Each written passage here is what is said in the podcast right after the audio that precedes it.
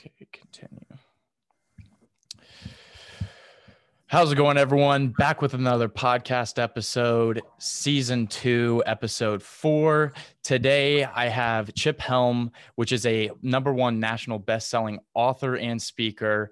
Chip has written two books, Bigger Than Sales and Everyday Sales Wisdom for Your Life and Career. Chip, Chip is currently a national sales manager at Cook Medical, where he has been for the past 35 years. So, Chip, for starting with the first question, could you give us a little bit of a background on yourself? Uh, what's the background? Well, I never wanted to get into sales. Um, 30 plus years ago, my goal was to be an orthodontist like my father. So I played football, basketball, baseball growing up, and I went to Indiana University and I wanted to be a dentist.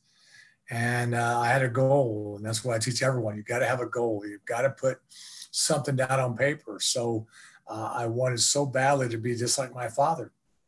And that's another thing. What happens is you never know when things all of a sudden turn upside down in 24 hours. So I'm three years into dental school, and even though I have good hand-eye coordination for uh, athletics, I don't have I didn't have that small hand motor skills for dentistry. Uh, what the hell am I going to do now? And so I had great mentors.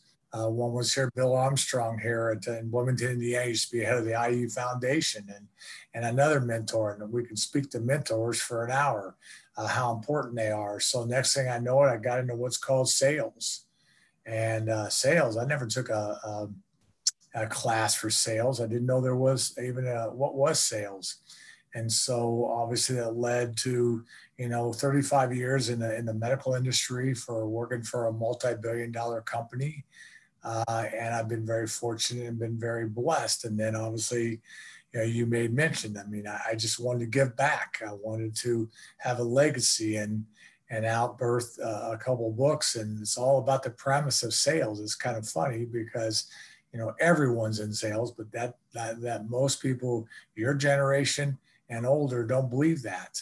They believe if I'm in IT or if I'm in HR or if I'm an entrepreneur or if I'm in marketing, or if I'm uh, the waitress down the street, or if I'm an orthopedic surgeon, I'm not in sales, and that's that's a myth. You are in sales. Everyone, everyone in any career, whatever they do in life, is in sales, and so that's sales. So that's probably why I wrote the books. Just, I mean, there really are life lessons that you learn both personally and professionally, and should adhere to.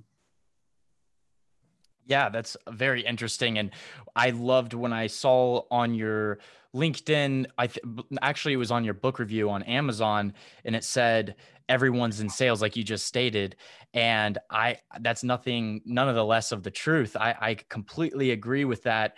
It it just makes sense that sales i mean we don't even think about it but like relationship building all this different stuff goes into the sales and that's why I, am actually I or I'm ordering your book, so I'm definitely going to read about that. When I saw that, I was very interested in that.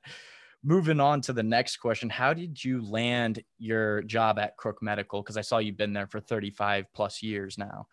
Well, I got I got lucky. I mean, I was at the right place at the right time. Um, you know, I had a college degree, I had a biology degree, I had sciences behind me. Hopefully, I was a good communicator. That's what I was told. I you know, when I was in dental school, I used to have lines around the corner to come in to see me. Uh, when I was in my third year of clinical work, it's because of the way I communicated and, and uh, talked to people. I think that was a gift uh, from God that I didn't realize I had. Uh, probably I do have or did have the gift of gab. You know, you can always say that's a bad thing. It's not a bad thing to have a gift of gab. It's just can you tailor it? Can you uh, learn how to listen? Can you learn other you know, skill sets. So, um, you know, I just got an opportunity, got a chance. My mentors are the one that opened the door. That's why I believe in mentors, opened the door for interviewing. And so the next thing I know it, I went through it and I, and I had a position.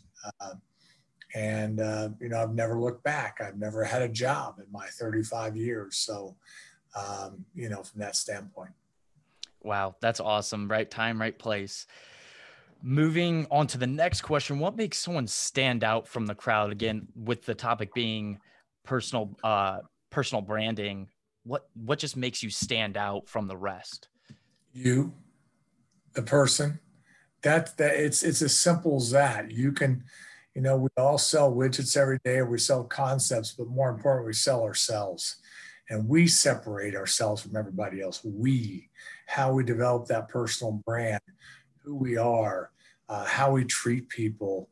Uh, you know, do we do it with softness and kindness or with a fist? So I really go back to uh, it's the person.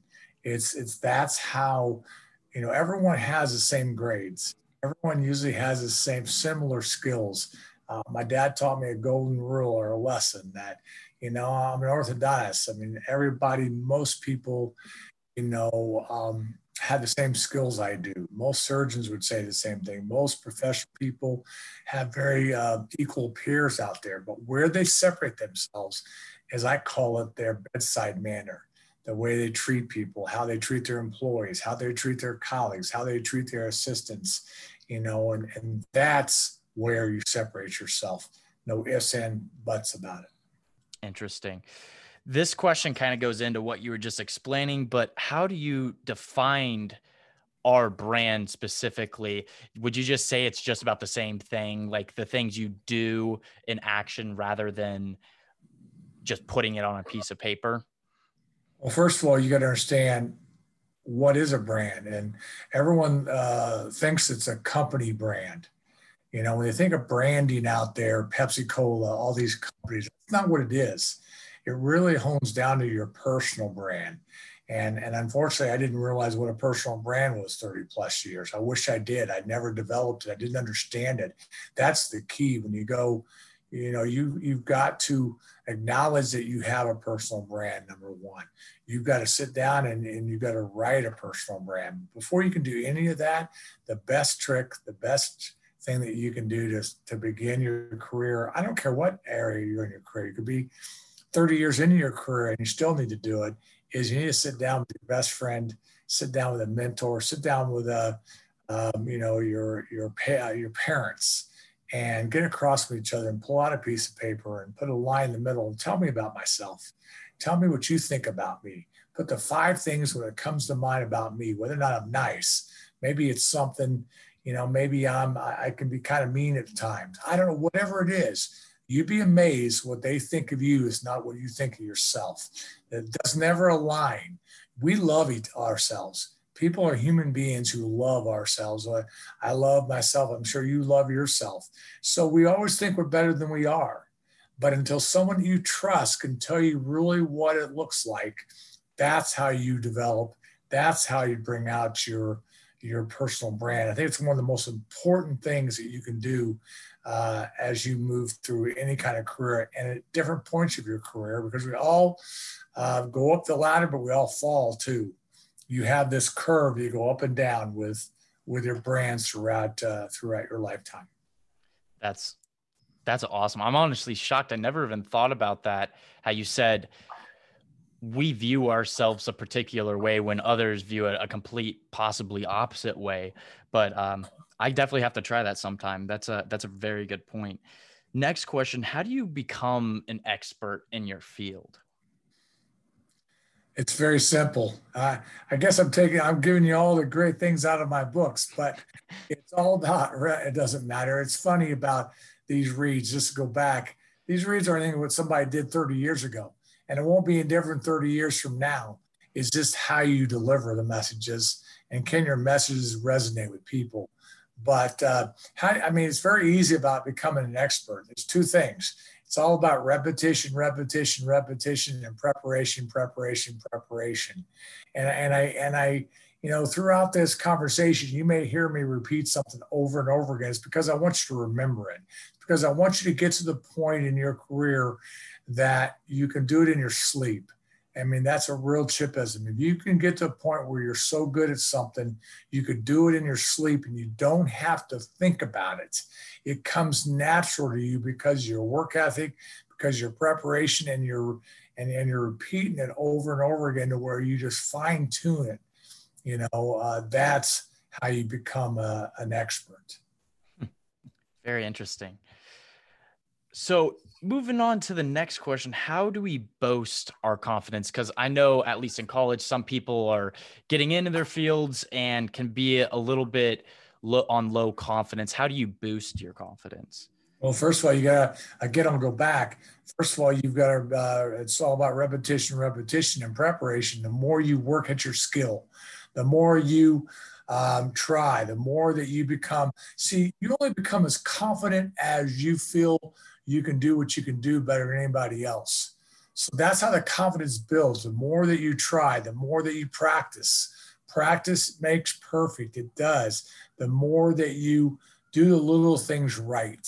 You know, I'll give you a couple things. The, the two things that I would say right now that will bo- uh, boost your confidence is one is to be on time is to be early. It's not to be late. If I call an eight o'clock meeting, you should be there at 7:30 on everything from your personal part of your life and your professional part of your life. The second thing, if you follow up with people, following up plus following through is equal to success. If you do what you say you're going to do, and you do it when you say you're going to do it, you will count your money in, in the Bahamas. You, I, I, money will come. So that's how it builds confidence. If you are always following up with people and you do it with an urgency, and you are always prepared, and you and you, and you work at your practice, and you're always on uh, early to things in life. I don't care what it is, from a basketball game to a meeting. You can't turn a light bulb on personally and professionally. Either you are or you're not. And you better choose to be on that side where um, you do follow up and you are, are early for any appointment, any meeting. And you've got to take this seriously and you've got to take it, you know, uh, honestly. I, I don't, uh, this stuff about, just remember something when people tell you they're too busy or they got too many meetings or uh, you know be you know two two weeks before they get back to you it's because they choose not to get back to you no one is that busy no one is that busy. I've been in 35 years and i cannot get back to people but people choose not to do that.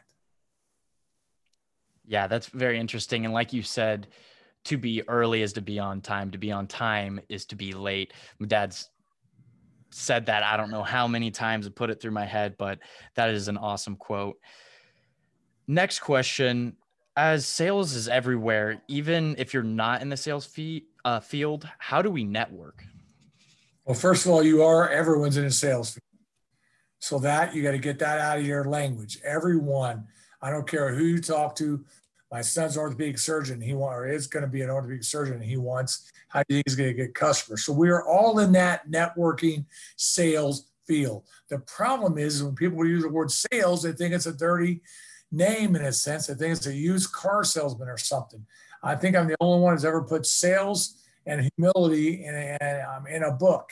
I mean, actually, as a you know, on my cover of my book. I mean, no one thinks about sales and humility. So now let's go back to networking. Well, you know, talk about pre-COVID. Pre-COVID, you have to be a shark. I believe it will come back. I, I call it the great white shark. When you go to a meeting, you go to an event, you go to a, a bar, I don't care where you are, you have a plan of who you want to see. You put your hand out, you you go back and forth and you rotate between finding out everyone everyone you can see there and put your hand out. Obviously, it's going to come back to putting your hand out. But my point was pre-COVID, it was like a shark, a circle eight, where you'd constantly go and meet people, and you've got to be the one to be proactive, not reactive. It doesn't change the virtual world right now. Virtual selling, a virtual network is just part of your toolbox now. All right. So how I'm talking to you on Zoom calls the same way that I would talk to you. How I would use if we were on video right now and using my hand to talk. I'm still going to engage you. I'm still going to get to know who you are. Uh, a little trick is, you know, put together a book, a little address book or a little book. And when you meet someone, put a come home at nighttime and put a couple things about that person in your book. Hey, this is uh, Hunter Beal, and there's a couple things about him or whatever. And that's how you remember people. It's all about remembering people and knowing who they are. So the next in six months, when you see them again, you can say, Hey, Hunter, I remember this and this, this. What? You remember talking to me six months ago? Is because you keep kind of a list, kind of a your own little list, because that's what networking is all about, is remembering someone by name, by just a couple little tidbits about that person and by their face. That's that's very interesting. I was reading a book called Linchpin: How to Be Indispensable, and it talked about that. Uh, that was actually a big key point in the book, talking about remembering people's names because it goes a long distance.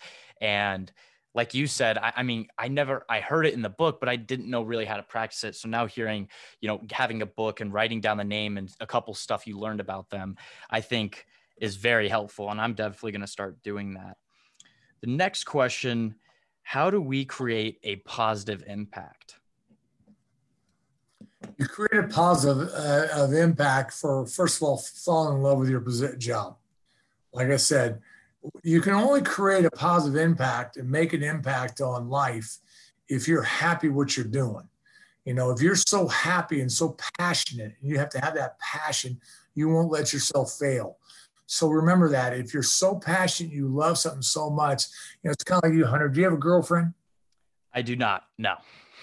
Well, you know, I have a wife that I love. Okay. And I have a, a pitter patter and, you know, we've been married 30 years and I still love her. Well, if you, if I'm able to bring that over to my career, if, if I can find the same kind of love, sometimes my wife thinks I, you know, love my job more than her, but that's the point is, is if you find that kind of love in your professional life like you have in your personal life, you know, the sky's the limit. So I think that that's how you create a positive impact. The second thing is is what you choose to do for your life. You know, I, I chose to go into an industry that impacted patients. That you know, I wouldn't have been very good at selling jewelry or selling some sort of retail or something like that. I needed to do something that impacted, that, that changed someone's life, that improved their life. Um, so, you know, medical devices that we do improve people's lives, can save people's lives. So that's what I had to do because I felt that was a major impact on mankind. Interesting. Love that. What you choose and then how you look at life and the positiveness is created by how much you love what you do. Then you will automatically create a positive impact because you won't let yourself fail. So you will impact people overall. Interesting. Love that. Moving on to the next question. How do we ready ourselves for failure? Push yourself because you will fail. And what i mean by that is is uh, if you don't get out and try, if you don't go out and take the baby steps, and again, you got to be proactive, not reactive. You can't you can't be um, afraid of failing because you know you can read all the great books you want, all the great people in the world, and all the great mentors that will tell you they went through numerous failures before they found success. But they kept trying. They kept getting back up off the ground and dusting themselves off and tried again. Plus, I don't, you can't take things personally. I used to do that a lot when I was your age. You've got to set yourself apart, compartmentalize things, start separating things away, compartmentalize things. I can't say it enough because that's how you're successful. If you bring in everything that's going on around you into what you're trying to get accomplished some days, day by day, you're going to be all over the place. So, can you stop and compartmentalize it and do what you need to do here, even though you may have a problem over here? you you know you don't want to mix the two together. And so that that's that that's how i think uh, you know it should work like that. Gotcha. Then how how do we leave a good legacy? Say when we after work we retire how do we leave a good legacy it, for everyone else? It's simple you know example i you know i haven't i work in a medical industry for 35 years that's not my legacy hunter at all my legacy is my children. My legacy is my friends. My legacy is my wife. My legacy is, you know, you know the the books I've left behind to share. Uh, that's what legacy is all about. And legacy is is very simple. Treat people like you want to be treated. You know, treat people with honor and kindness and respect. Be a humbled uh, lead and and with humility and and be a servant leader and think about others first, not yourself all the time. Don't get wrapped. That's what that's what legacy's all about. Do you think on my tombstone, and you know I'm gonna get cremated? I think anyway. You think I want to say where I worked for a living or what I did? Of course not. I want someone to say he was a good friend. or a better husband or a decent father or you know or, or helped do other things. It, it doesn't matter what you do for a living. It matters you know how you treat people and how you work with people. And and uh, that's what makes the world go around is the kindness. And we need more of that and humility and the humbleness and you know the soft skills you know i read a thing the other day by some famous guy i disagree with him uh, i forget it's one of those guys that's on linkedin all the time you would probably uh, if you said his name he says well there is no such thing as soft skills i disagree completely with that I believe it's more than just being a human being. He calls it, you know, yet uh, just a human being type of thing. No, soft skills is, you know, it's not what you say, it's how you say it to people. I think the choice of words and your tone and your voice, you know, have a lot to do with how you work with people and, you know, and how you move forward. So that's what I think uh, a legacy is all about. Gotcha. Did that person happen to be named Gary Vaynerchuk possibly? No, Simon. Uh, Simon something. Oh, sh- uh, Simon Schneck or something like yes, that. Yeah, yes. something like that. I've read his he book. Came out real big and said, and I disagree. I know he's famous. I don't care. I know whatever, but I agree. I believe that's the problem right now that I see uh, yeah, across all industries, and I uh, just across with people that um, you you can get a lot done with uh, uh your softness of yourself and your compassion, your empathy, your sympathy, uh, all wrapped into one. So I, I believe there is such a thing as called soft skills. Absolutely. What are some tips you have for people getting ready for uh, graduating college? Because I know most of my audience is in college that listens to my podcast. Well, I mean, you got to trade these. You got you as I as I teach a lot in the in my books about interviewing skills. I, I've seen my pet peeves about interviewing.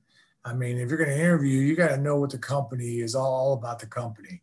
And you got to know what the widget they want you to sell or the concept they want you to sell. I see interviewing processes that are terrible. They're not prepared.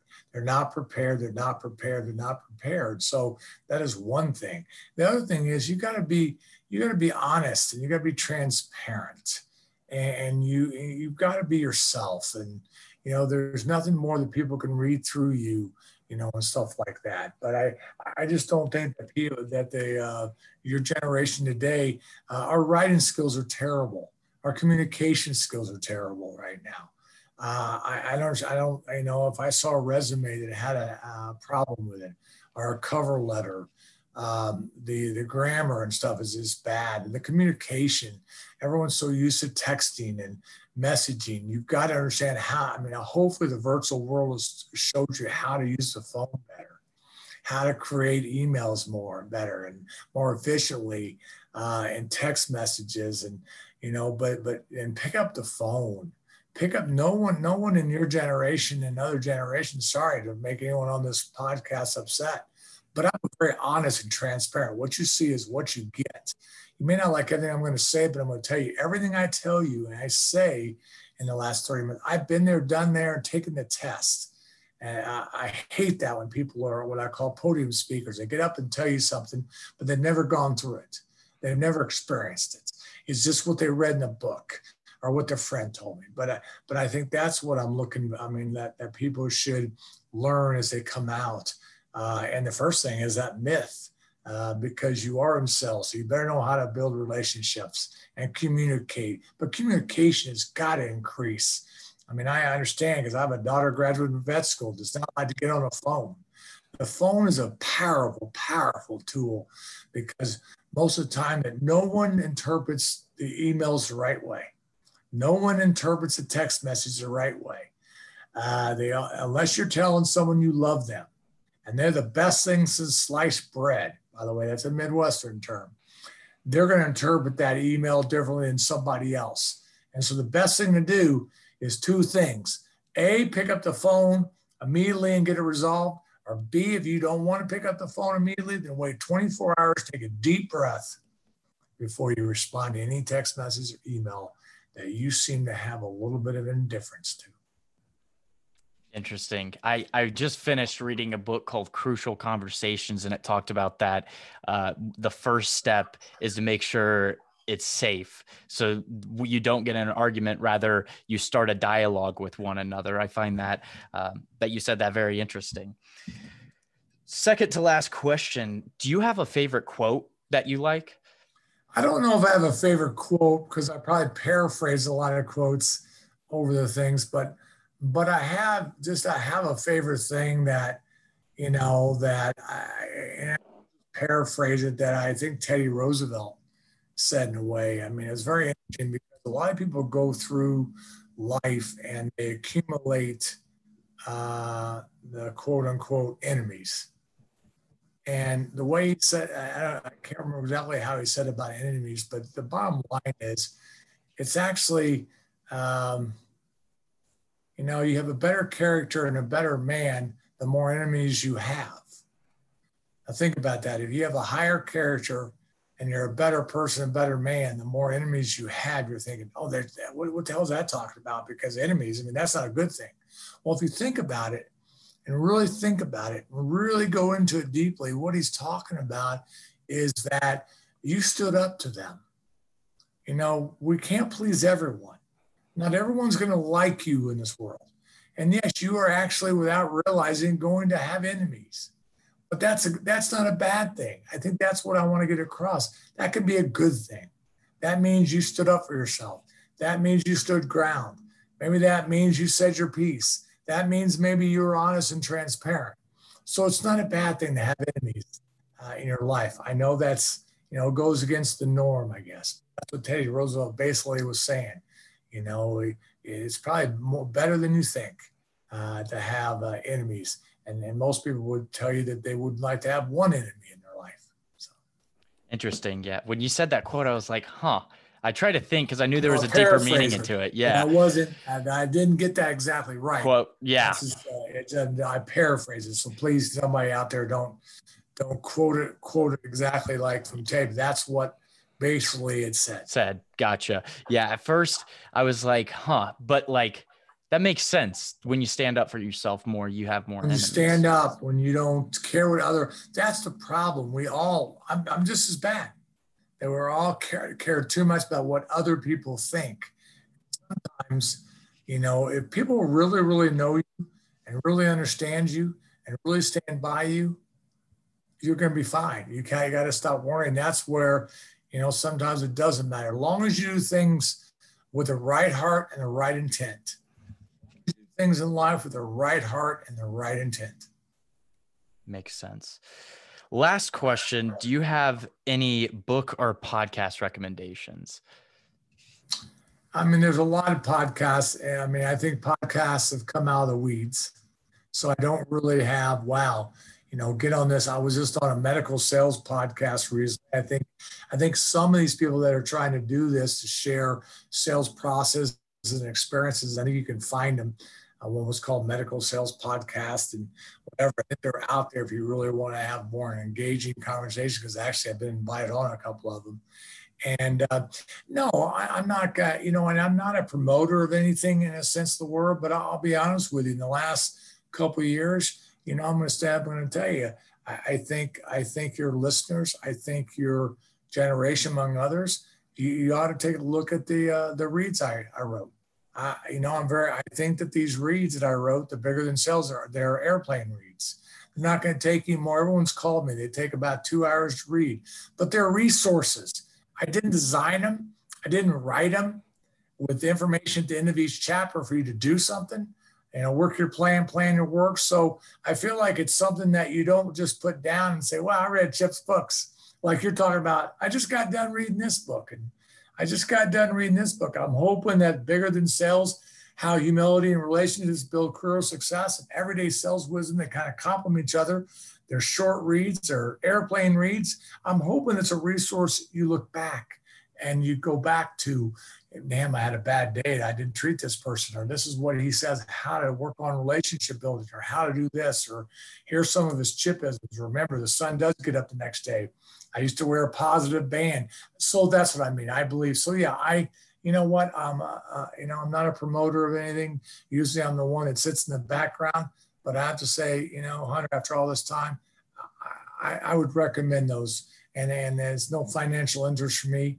You know, remember something. You never sell those many books unless you uh, unless you're famous or something like that. It just has been nice. It's led me to a lot of um, speaking engagements, uh, consulting. I love to consult, um, you know, for different things, individuals and companies, and just led me to a lot of opportunities. So it's not about the books. I hope that what I've written and shared could be more helpful to, you know, yeah, okay, so I'd say my books would probably hit more home from 18 to 30, yeah, or 35.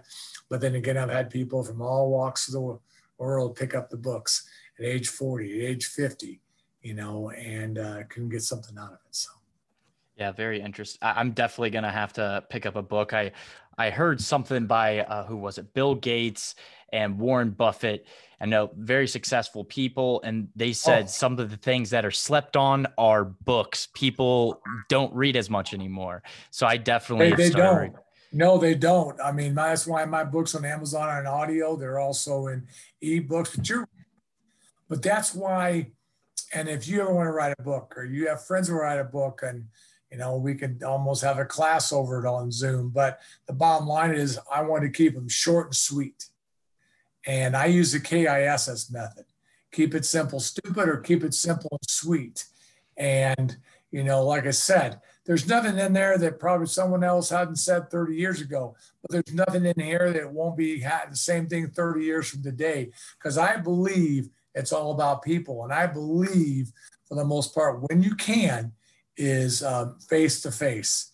Now, I'm not going to tell you that on this call that we're going more virtual. Okay.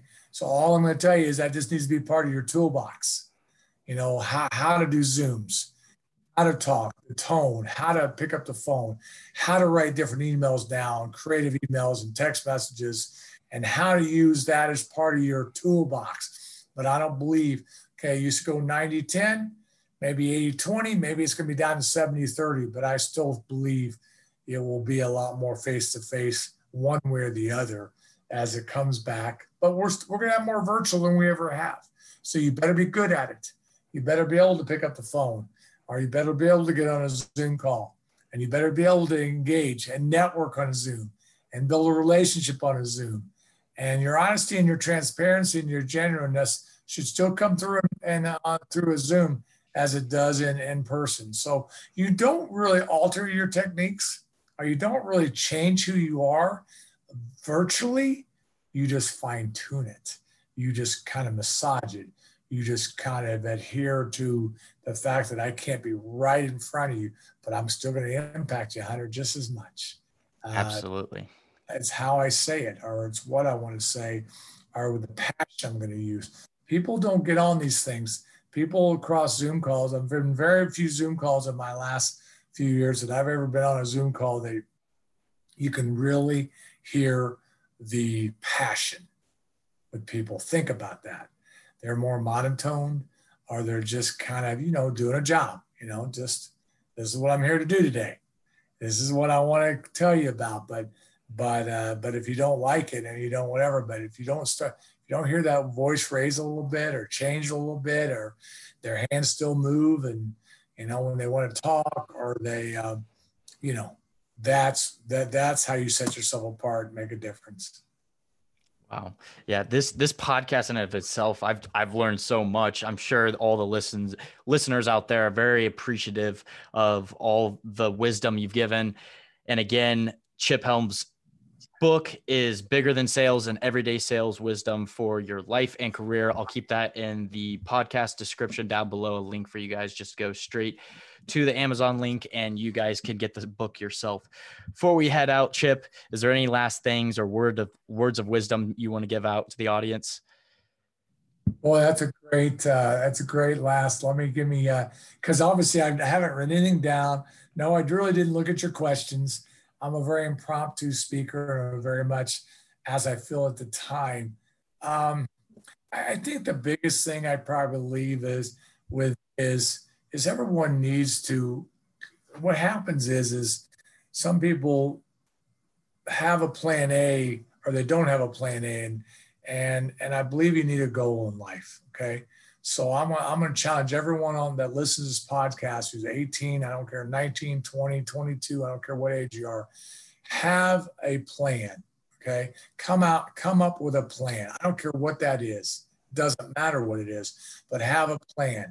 But here's what's different than I am than someone else. So, and I'll give an example. I have three children. One is uh, orthopedic resident uh, starting July 1st. Uh, number two, my daughter's graduated from vet school in May. Number three, my younger one finished playing football for Ball State and is going to dental school.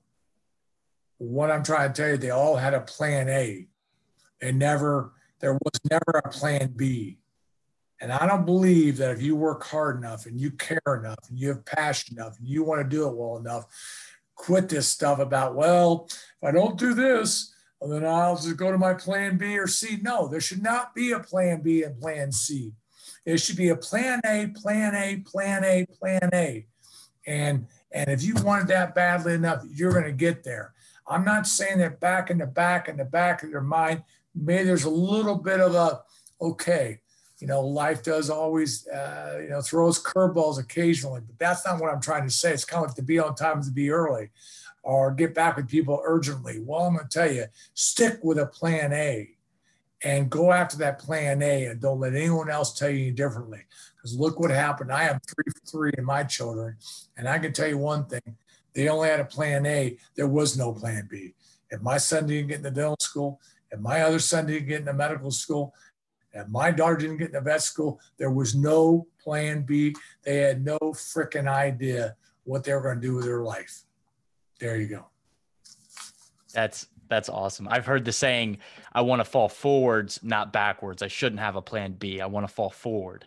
Well, so tell you, most people probably, Hunter, are going to tell you that that's the first thing out of their mouth. Well, here's my here's what I want to do, but if I can't do that, I got this behind it. What? But then you'll never get to plan, you'll never succeed with plan A if you're already thinking about failure or thinking about that you can't, you know, uh, I, am not joking with you. I'm telling you that we've had tears in my family. We we weren't always whatever, meaning that uh, you know we were wondering if Plan A was going to come to fruition. But you know what? Our you know you just never know. But you know what? They never, never, never gave up on their dream. I mean, you've got to love what you want to do. I got lucky 35 years ago plus if you ever get a passion for what you love to do, you'll never have a job in your life. And, and, and they, and I think about this, they pay me every day for this. I get paid for something I'm doing that I just can you know, jump up and down. There's nothing better. Yeah. I, have heard from a, what's that? There's nothing better to have that kind of feeling.